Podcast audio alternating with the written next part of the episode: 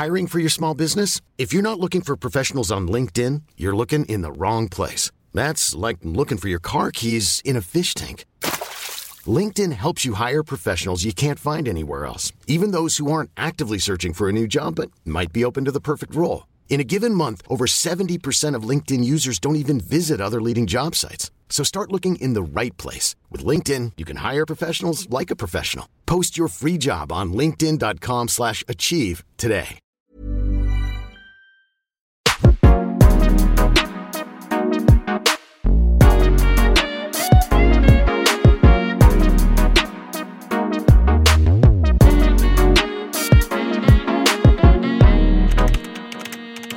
Cordialement, Zoé. Hello tout le monde et bienvenue dans ce nouvel épisode du podcast. J'espère que vous allez bien. Et aujourd'hui, j'accueille Yann, qui est infirmier. Il a travaillé 10 ans en hôpital psychiatrique et il va nous raconter son quotidien au plus près des patients. Et vous allez voir que les clichés qu'on a souvent sur les hôpitaux psychiatriques, ça reflète pas du tout la réalité. On va aussi aborder le thème du suicide. Donc si jamais c'est des sujets qui vous touchent ou qui vous mettent mal à l'aise, je vous laisse aller écouter un autre épisode plus léger de Cordialement Zoé. Et pour ceux qui restent, bienvenue dans l'épisode de cette semaine. Eh ben, bienvenue Yann, ça va? Bonjour Zoé, merci pour l'invitation. Ben, merci d'être venu. Est-ce que euh, tu peux euh, te présenter et nous dire ce que tu fais dans la vie? Ouais, donc moi c'est Yann, j'ai 37 ans, je suis du Mans. Et comme tu l'as dit, ça fait une dizaine d'années que je travaille en psychiatrie. Et j'ai notamment travaillé pendant 9 ans aux urgences psychiatriques du Mans. Ok, et ton parcours c'était quoi un peu? Pourquoi tu as décidé justement de te tourner plus vers cette branche euh, hôpital psychiatrique de médecine C'est un peu le hasard. Tu pendant les études d'infirmier, on va un petit peu partout. Et un jour, euh, j'ai fait un stage dans un service d'urgence. Donc, c'était sur Évreux, un service d'urgence euh, un peu comme celui du Mans, où euh, justement, on accueille toutes les personnes qui, à un moment de leur vie, vont moins bien. Et en fait, c'est des gens comme toi et moi qui en effet dépassent les, clichés habituels des, des malades atteints de pathologies psychiatriques graves. Et ça m'a beaucoup plu. J'ai eu la chance de pouvoir très rapidement euh, travailler en tant qu'infirmier sur, euh, sur l'hôpital du Mans, euh, sur un poste comme ça. Et ça a été neuf ans extrêmement intenses, mais où à aucun moment j'avais pas envie d'y aller le matin. Ok, ouais, avais, c'était ta motivation. C'était quoi justement tes motivations pour, pour y aller? Bah, Déjà, euh, déjà tu as un sentiment d'utilité. Mm. Au bout de, à la fin de ta journée, tu as rendu service, tu été utile. Bah, tu es aussi utile dans d'autres boulots, hein, même si tu n'es pas, t'es pas auprès des gens en souffrance. C'était à la fois extrêmement concret. Le fait, encore une fois, que ce soit des gens euh, comme toi et moi, euh, c'était extrêmement intéressant parce que bah, ça montre aussi la réalité du quotidien. Tout le monde peut un jour ne pas aller bien. Et je pense qu'on en reparlera euh, après sur, sur l'évolution de ma carrière. Non, franchement, ça a été une expérience incroyable. Ok. Et tu avais justement, parce que pour les personnes qui sont jamais rentrées dans un hôpital psychiatrique ou qui ne connaissent pas du tout ce milieu, il y a un peu les clichés parce que voilà, les films, ça nous, il y a les films, les séries et tout, ça tire un peu un portrait précis. Est-ce que toi, tu avais des clichés comme ça avant d'y entrer ou, ou le fait que tu étudies ça directement, tu savais que bah, c'était des gens comme toi et moi euh, qui étaient là-bas, que c'était pas forcément des. Heureusement, maintenant, enfin, je sais pas si tu as vu, mais avec la, avec la Covid, euh, Mm. avec euh, justement des séries qui sont quand même un peu plus euh, good euh, sur, sur le plan de la santé mentale, les clichés commencent un peu à tomber, mais malgré tout, on pense toujours que le schizophrène, il est super dangereux, etc. Alors qu'en fait, les patients atteints de pathologies psychiatriques, ils sont plutôt vulnérables. Mm. Ils vont plutôt se faire euh, arnaquer ou, euh, ou agresser. Donc ouais, j'avais ces clichés-là. Après, euh, comme je te disais, la plupart des patients que moi je voyais, c'était des gens euh, qui étaient plutôt euh, euh, qui arrivaient suite à des séparations, à des deuils, à des burn-out, des choses comme ça. Donc on était on était sur sur toute la population qui bah, peut-être prend pas conscience en amont de, de faire attention à sa santé mentale. Et tu avais de tous les âges euh, Ouais, un... bah, en psychiatrie, c'est à partir de 18 ans. Ok. J'ai quand même été amené à, à intervenir euh, chez les jeunes euh, et puis chez les, les femmes enceintes euh, dans le pôle mère-enfant. Euh, mais euh, bon, à 18 ans, t'es quand même encore un petit peu jeune. Je pense qu'on est euh, sur la catégorie jeune. Mais ouais, j'ai vu des gens aussi bien de 18 ans euh, que de 99 ans et euh, aussi bien des ouvriers que des grands chefs d'entreprise. Donc, euh, on Ouais, pourra en reparler encore une fois, ça touche vraiment tout Mm. le monde. Ok. Et hum, du coup, c'est quoi la journée type là-bas quand tu, quand tu travailles en hôpital psychiatrique?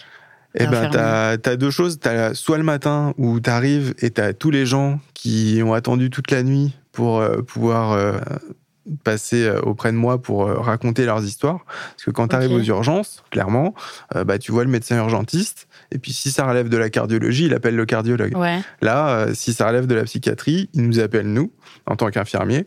Et nous, on doit l'évaluer et l'orienter. Ah Donc, ok, euh, donc c'est, il se présente aux urgences normales, on va dire. ça, et ah fait, ok, je croyais que c'était un, un truc spécial ou. Alors, dans certains lieux, il y en a, mais dans la plupart des hôpitaux de France, en fait, on pourra en reparler, je pense, aussi après. Justement, on ne sait pas vraiment où aller. Et la preuve, tu ne savais pas Non, vraiment où aller. Mais par exemple, au Mans ou euh, dans d'autres hôpitaux, euh, je crois qu'à Angers, c'est la même chose. Dans un certain nombre de villes, il faut aller aux urgences générales. Et ensuite, tu es orienté en fonction. 75% du temps, les patients, ils ressortent. Parce que on a pu avoir euh, un échange ensemble, on a pu amorcer une, une démarche, peut-être euh, de déstigmatisation d'aller consulter un psy ou de commencer euh, une ébauche de, de solutions. Et puis, tu en as euh, à peu près euh, 30% qui restent hospitalisés, parfois quelques jours, parfois un petit peu plus longtemps. Donc, l'idée, c'est ça, c'est je voyais à peu près 3 à 10 patients par jour. Et puis les moments les plus intenses, c'était le soir, parce que clairement, on était la seule ressource, c'est-à-dire en, en Sarthe, où je suis, on était la seule ressource où les gens pouvaient se rendre s'ils étaient mal. Et euh, bah, souvent, fin de journée, euh, euh, après le boulot, etc., un certain nombre de, de gens qui ont déjà essayé pas mal de choses, qui ont déjà été parler à leurs amis, qui ont déjà été voir leur médecin traitant, etc. Et là, ils arrivent, ils sont au bout, ils sont épuisés soit par le travail, soit par euh, une problématique sentimentale ou quoi que ce soit. Et bah, du coup, on, on- on est là pour, pour accueillir leur souffrance et essayer de trouver une ébauche de solutions et, Mm. et d'orientation. Et c'est ouvert, euh, c'est, tout le temps ouvert 24 h sur 24 Ouais. Ouais, ouais, c'est ouvert tout le temps. Alors, nous, on est là que de 8h à 22h. Mm. Donc, euh, bon, la Quand plupart même, du temps, c'est beaucoup. ouais, euh, pas, pas, pas non-stop, mais euh, on, on se relaie. Et sinon, bon, entre 22h et 8h, la plupart du temps, les gens, ils sont pas en capacité d'élaborer quoi que ce soit. Donc, euh, Mm. voilà. Mais, mais ouais, le, le- les moments les plus intenses, c'était le soir où, où le soir, tu as une, une résurgence de, de l'anxiété. Mm. Je pense que on se reconnaît tous là-dedans. Quand il y a un moment où ça va moins bien le soir, quand, quand tu es tout seul chez, chez toi, c'est c'est pas forcément évident. Et quand, quand tu rajoutes des événements de vie euh, ou des problématiques particulières, eh ben, euh, c'est des moments où tu es plus amené à les consulter. Ok, donc t'étais, euh, ils arrivaient dans ton bureau, ton cabinet, et tu leur parlais, t'essayais un peu de voir comment les orienter, etc. Ouais, et- c'est ça. Déjà, on posait les choses tranquillement. Ouais. Et puis après, c'était voilà un espace, euh, un espace neutre parce que voilà, tu peux parler à tes amis, tu peux parler parfois à ton médecin traitant. euh, C'est déjà très bien d'aller voir son médecin traitant. Je le dis tout de suite. Mais là, voilà, tu es dans un espace neutre. Nous, euh, on- voilà, on est, on est totalement ouvert à tous les troubles qui, qui peuvent avoir. Et, et ensuite, on réfléchit ensemble à comment on fait pour la suite. Donc, on essaye de, au maximum de faire en sorte que les gens rentrent chez eux en meilleure santé mentale, en organisant des choses.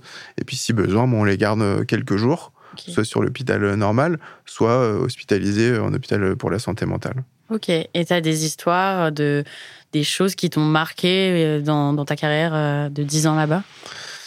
Ouais, alors je peux, euh, en lien avec mon activité, moi je peux pas trop rentrer dans Ouais, les détails, des- mais mais il y a des choses qui, qui, qui sont importantes à, à raconter. Je pense par exemple, euh, tout à l'heure je parlais de toutes les catégories socio-professionnelles. Je pense notamment aux, aux personnes euh, avec une avec des responsabilités, genre les chefs d'entreprise. On peut se dire qu'ils sont parfois moins touchés, ils ont plus d'accès aux soins et tout, c'est vrai, mais euh, ils sont aussi euh, plus euh, à risque vis-à-vis des drogues et euh, des, hum, de l'alcool. Alors, euh, ça, ça vaut pour, euh, pour le showbiz en France, mais je pense notamment à, à des patients que j'ai vus qui travaillaient pas mal en Asie. Et en Asie, pour conclure des contrats, tu es obligé de, de boire avec les, euh, Avec les avec clients. les, les clients. Ok. Pour conclure, c'est une tradition. Donc, euh, si ça arrive de temps en temps, c'est bien. Mais quand tu passes 20 ans là-bas et que tu es obligé de conclure tous les jours un contrat, bah, à la fin, euh, tu peux dé- développer une dépendance à l'alcool qui peut t'entraîner des éléments dépressifs. Et euh, j'ai rencontré des gens comme ça, encore une fois, avec des, des grandes responsabilités, qui en lien euh, avec euh, à la fois l'éloignement familial, l'association à l'alcool qui est toujours très mauvais. J'en profite pour faire un petit peu de prévention, mais Ouais, euh, ouais, ouais. si vous n'allez pas bien sur le plan de la santé mentale, faut vraiment éviter l'alcool parce que euh, sur le moment, c'est sûr, on le sait, c'est ça te détend, euh, ça te déstresse, etc. Sauf que euh, bah chimiquement, euh, c'est extrêmement mauvais les jours suivants et sur le plan chronique. Voilà, donc ça c'est euh, c'est c'est quelque chose voilà, c'est pour dire que ça touche tout le monde quoi. Ça touche vraiment tout le monde, aussi bien les jeunes, aussi bien les personnes âgées. Euh, voilà, c'est extrêmement extrêmement varié. Et c'est quoi le motif euh, qui revenait le plus souvent chez tes patients euh, qui arrivaient, qui venaient te voir, qui avaient besoin d'aide? Alors souvent les gens, ils arrivaient parce qu'ils étaient en crise suicidaire. On en reparlera après. Mais la plupart des motifs d'admission, bah, c'était des, des, des chamboulements de la vie quotidienne. Des séparations, des épuisements professionnels, des deuils qui sont trop compliqués. Euh, on a pas mal de, de traumatismes aussi. Quand tu as un accident, tu, peux traverser un trauma. Bien sûr, il y avait aussi des pathologies plus lourdes, hein, des patients qui sont bipolaires, des patients qui sont schizophrènes, ou des patients qui souffrent d'anorexie. Mais encore une fois, la majeure partie des patients, c'était des patients comme toi et moi. Et les histoires de vie du quotidien qu'on vit tous, qu'on arrive euh, bah, la plupart du temps à dépasser avec nos mécanismes euh, à chacun, bah, des fois, c'est quelque chose de trop qui déborde et qui nécessite une prise en charge. Mais des Mhm. fois, ça nécessite une prise en charge d'un seul rendez-vous avec une psycho Mhm. euh, ou peut-être d'un traitement d'une semaine. Et puis après, les choses repartent. Et c'est peut-être euh, ça qui n'a pas été fait avant, ou qui est peut-être pas trop accessible en France, qui fait que bah, les gens arrivent aux urgences euh, plusieurs semaines après et dans un état trop moins tard, bien. quoi. euh, ouais, où là, du coup, ils doivent rester plusieurs jours. Et... C'est ça. Je connais pas du tout les, les maladies mentales, mais est-ce que ça, c'est en général déclenché, genre les pathologies plus lourdes, par un événement de la vie de tous les jours? Genre, je sais pas, le mec, il est en rupture et tout, et du coup, il n'arrive pas à surmonter ça, mais il se débrouille un peu tout seul, il va pas consulter, etc. Et du coup, après, ça devient une maladie où il doit être interné plus longtemps à l'hôpital?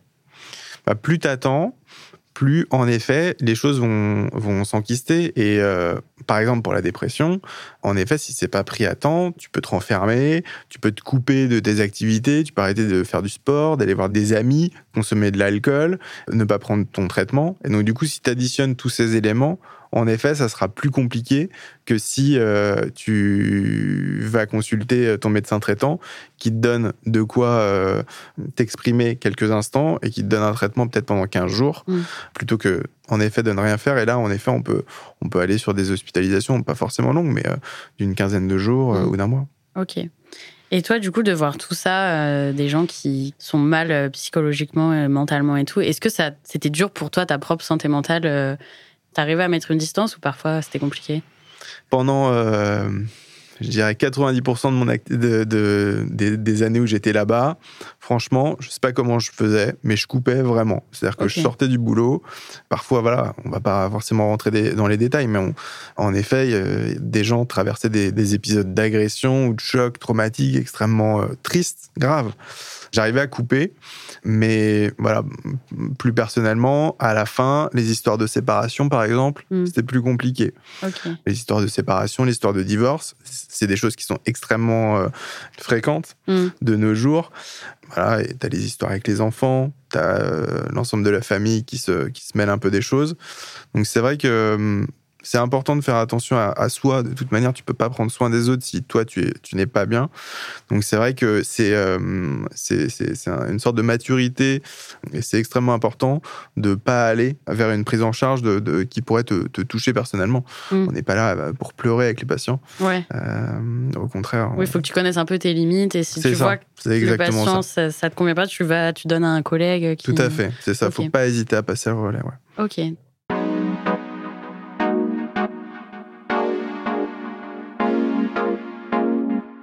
Je le reprécise, petit trigger warning, là on va rentrer dans la deuxième partie du podcast où on va parler du suicide. Si vous n'êtes pas à l'aise avec ça, vous pouvez euh, changer d'épisode et sinon euh, c'est parti. Pour ceux qui savent pas, avant de recevoir les invités, je fais euh, des visios avec eux pour savoir un petit peu. Tu nous as parlé lors de la visio qu'après tu avais changé de carrière et t'es parti au bout de 9 ans, 10 ans? Ouais, j'ai fait quasiment 10 ans sur les urgences. Encore une fois, je t'ai dit, tous les jours je venais, j'étais trop content et je repartais, j'étais j'étais super content. Malgré tout, euh, bon, il faut évoluer, il faut changer. Et à la fin de ma, de, de ma carrière aux urgences, j'ai euh, découvert la prévention du suicide. Mhm. Et euh, je me suis aperçu qu'en France, bah, on n'en parlait pas, qu'il y avait peu de choses qui étaient à disposition. C'est-à-dire que toi, si tu veux t'informer sur la prévention du suicide, bah, il y a trois ans, tu avais assez peu d'éléments euh, pour, euh, pour t'informer. Et j'ai regardé ce qui se faisait à l'étranger. C'était juste avant le Covid, euh, début 2020. Et en fait, nos amis australiens, nos amis canadiens, ils ont des trucs qui sont des, des informations simples pour la population générale à disposition depuis euh, des dizaines d'années. En France, il n'y a pas de. Enfin, il n'y avait pas. Il n'y avait coup pas. Il n'y avait pas. Et moi, j'aime, je suis un peu touche à tout. Donc, je suis Mm. infirmier. J'aime beaucoup les nouvelles technologies. J'aime bien la com. J'aime bien un peu les relations publiques. Et euh, c'est le hasard, c'est la chance, etc. Comme d'habitude dans, dans la plupart des projets.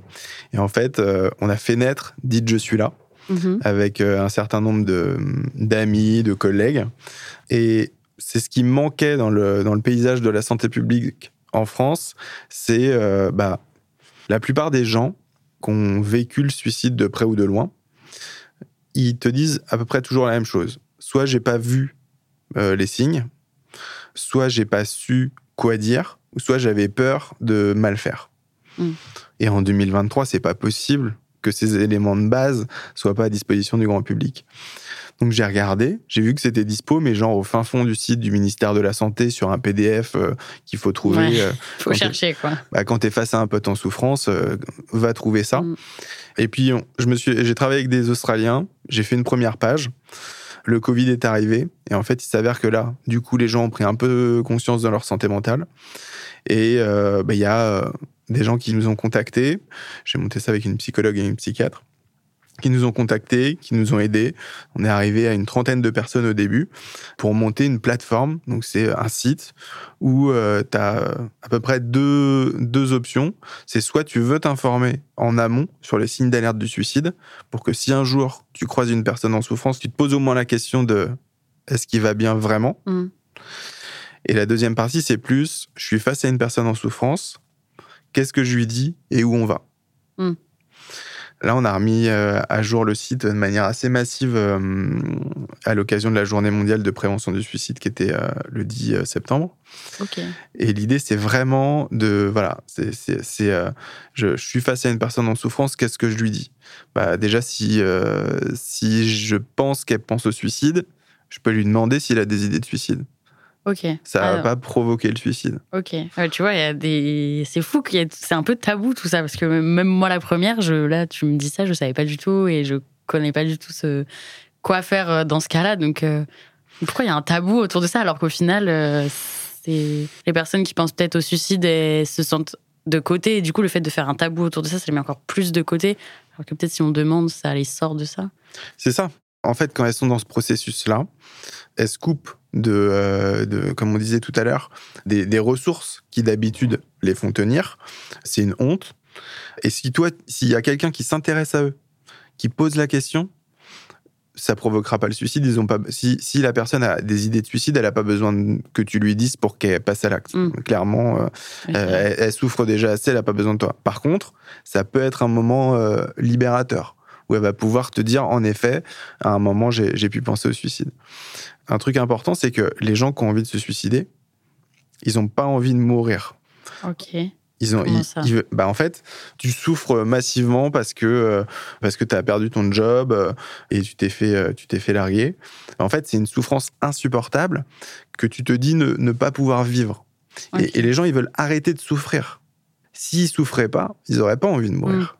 Et en fait, on le sait, la plupart du temps, je parle pas des dépressions chroniques, mais on a tous traversé des moments où on avait l'impression que c'était la fin du monde. Mais finalement, avec le temps, avec du soutien, bah, on souffre moins.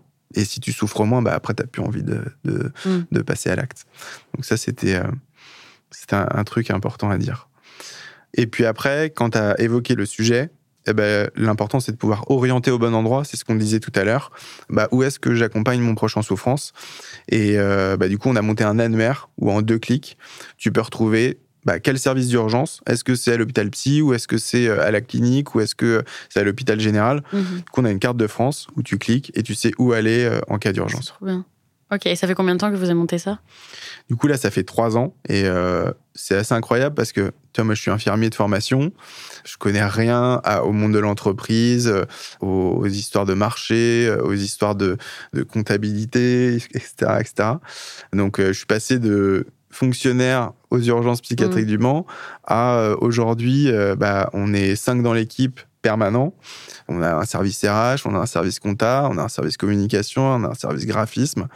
Nous, notre job au quotidien, en fait, c'est faut nous voir un peu comme une start-up euh, spécialisée en communication, en prévention du suicide. Ok. Donc, euh, on s'adresse pas aux personnes en souffrance, Mais on s'adresse vraiment euh, à la population générale. Ok. Et t'as senti justement euh, directement des bons retours, que tu comblais un vide qu'il y avait justement euh, dans ce thème-là euh. Tout à fait. Et tu as pas mal d'entreprises et euh, de ministères, en fait, qui avaient ça dans leur to-do list, mais qui n'avaient pas de structure pour faire ça. Donc, je prends un exemple, la DILCRA, là, qui s'occupe de la haine anti-LGBT. Ok. eh ben, ils nous ont chargé de créer une campagne de communication contre euh, le, le suicide chez la population LGBT. Parce que cette dans cette population-là, on a 25% d'idées de suicide par rapport à la population générale. Ok. Et dans la population générale, c'est combien de pourcents euh? On a toujours 10 000 décès par suicide par an. Ah c'est ouais? quand même incroyable. Ah. Euh, quand tu vois que les accidents de la route, faut bien sûr lutter contre, mais il y en a trois, trois fois moins en fait. Ah t'as ouais? des grandes campagnes de communication chaque année. Et les tentatives de suicide, t'en as 200 000 par an. Donc on est, euh, c'est c'est une problématique de santé publique majeure. Je me suis retrouvé euh, par chance avec la possibilité bah, de d'œuvrer sur ça. Comme je te disais tout à l'heure, Mhm. ça rassemble mes trois passions. Et c'est encore une fois un plaisir de se lever le matin pour, euh, pour, euh, pour diffuser ces messages Mm. et faire en sorte, euh, à notre niveau, hein, de, de, faire, euh, de faire une œuvre d'intérêt général.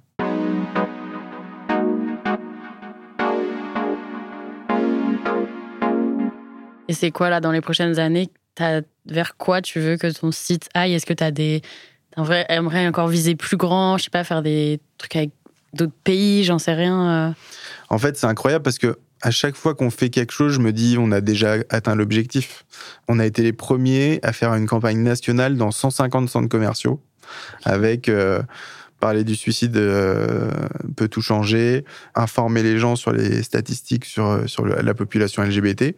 Et cet été, t'as France 2 et TF1 qui nous ont offert des spots après les JT euh, bien. pour pouvoir informer le grand public. Donc en fait, il faut qu'on touche les gens par les canaux qu'ils utilisent.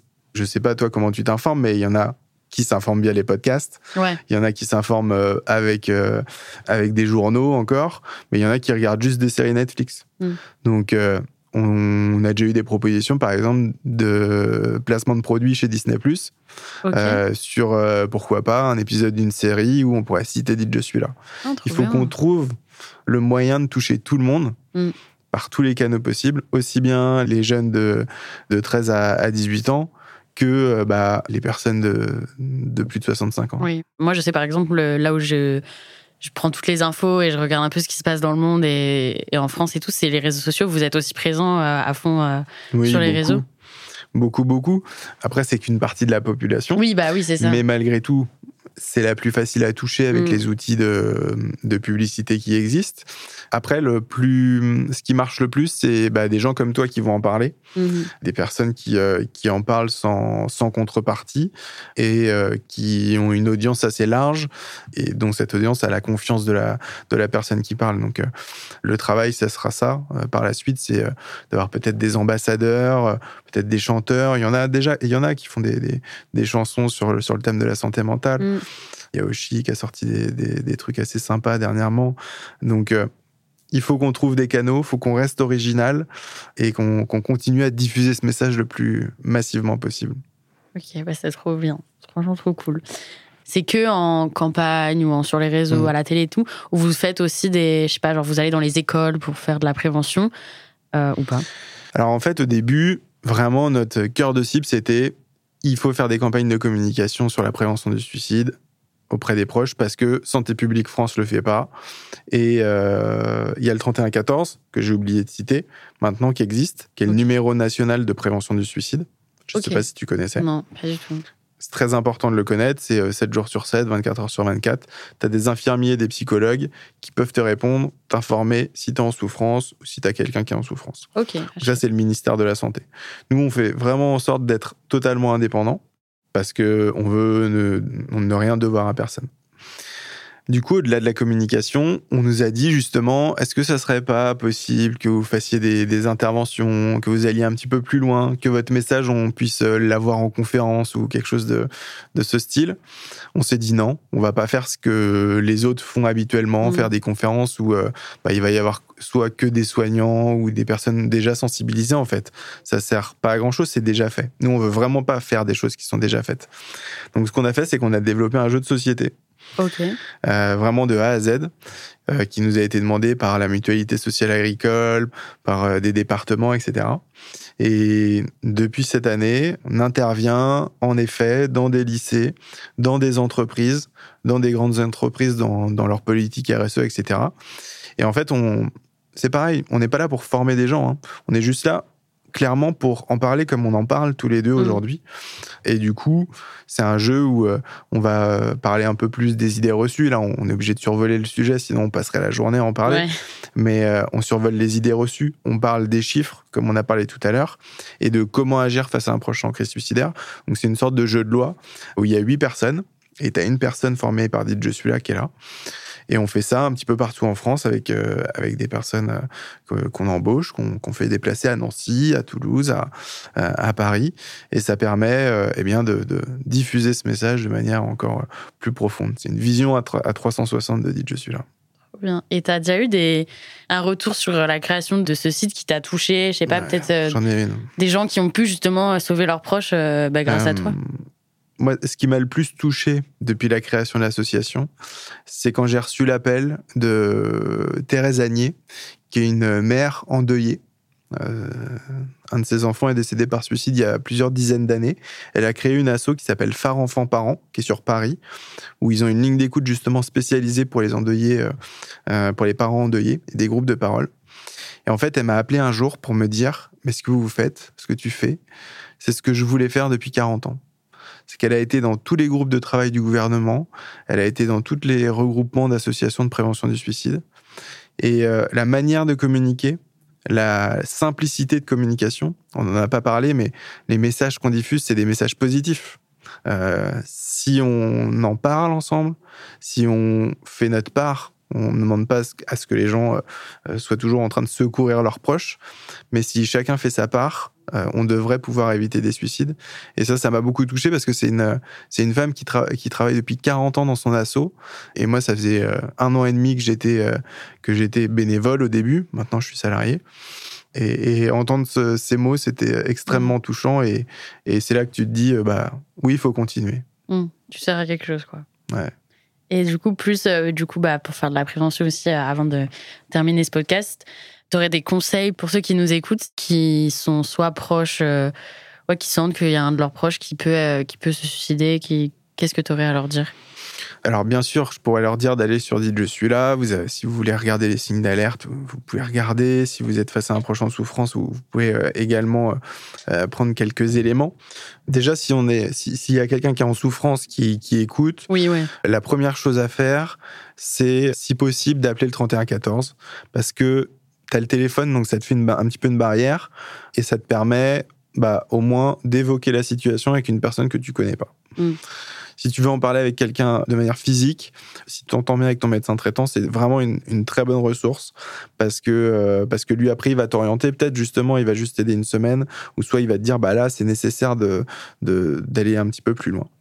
Déjà, c'est super. Si tu peux avoir une personne à qui en parler auprès de toi, c'est également très bien.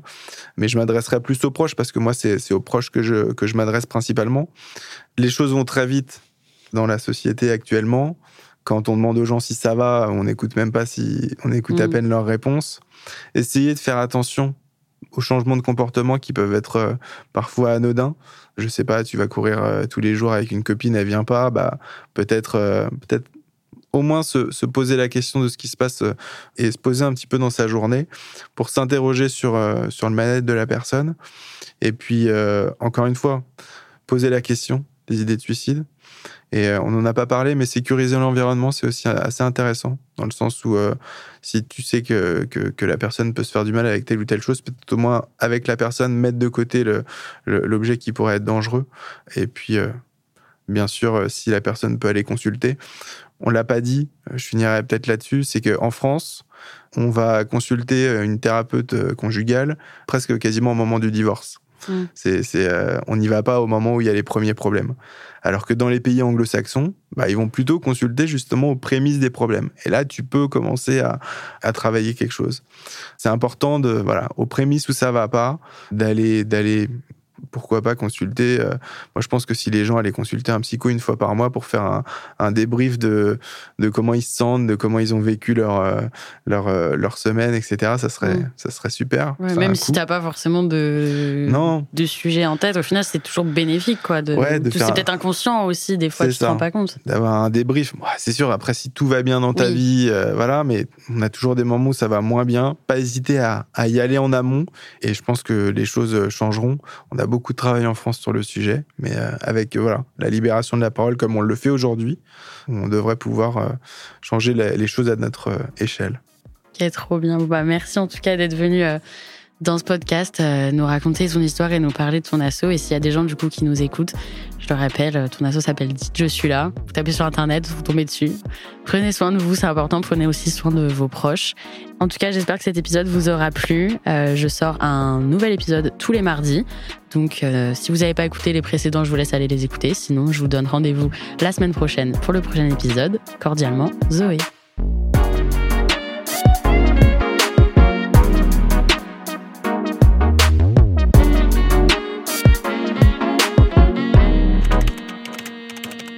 Cordialement, Zoé.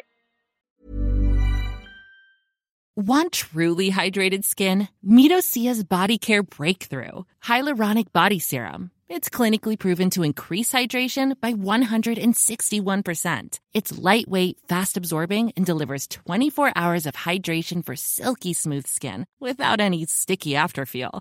Treat your skin to clean vegan skincare from Osea. Get 10% off your first order with code SUMMER at OseaMalibu.com. That's O S E A Malibu.com code SUMMER.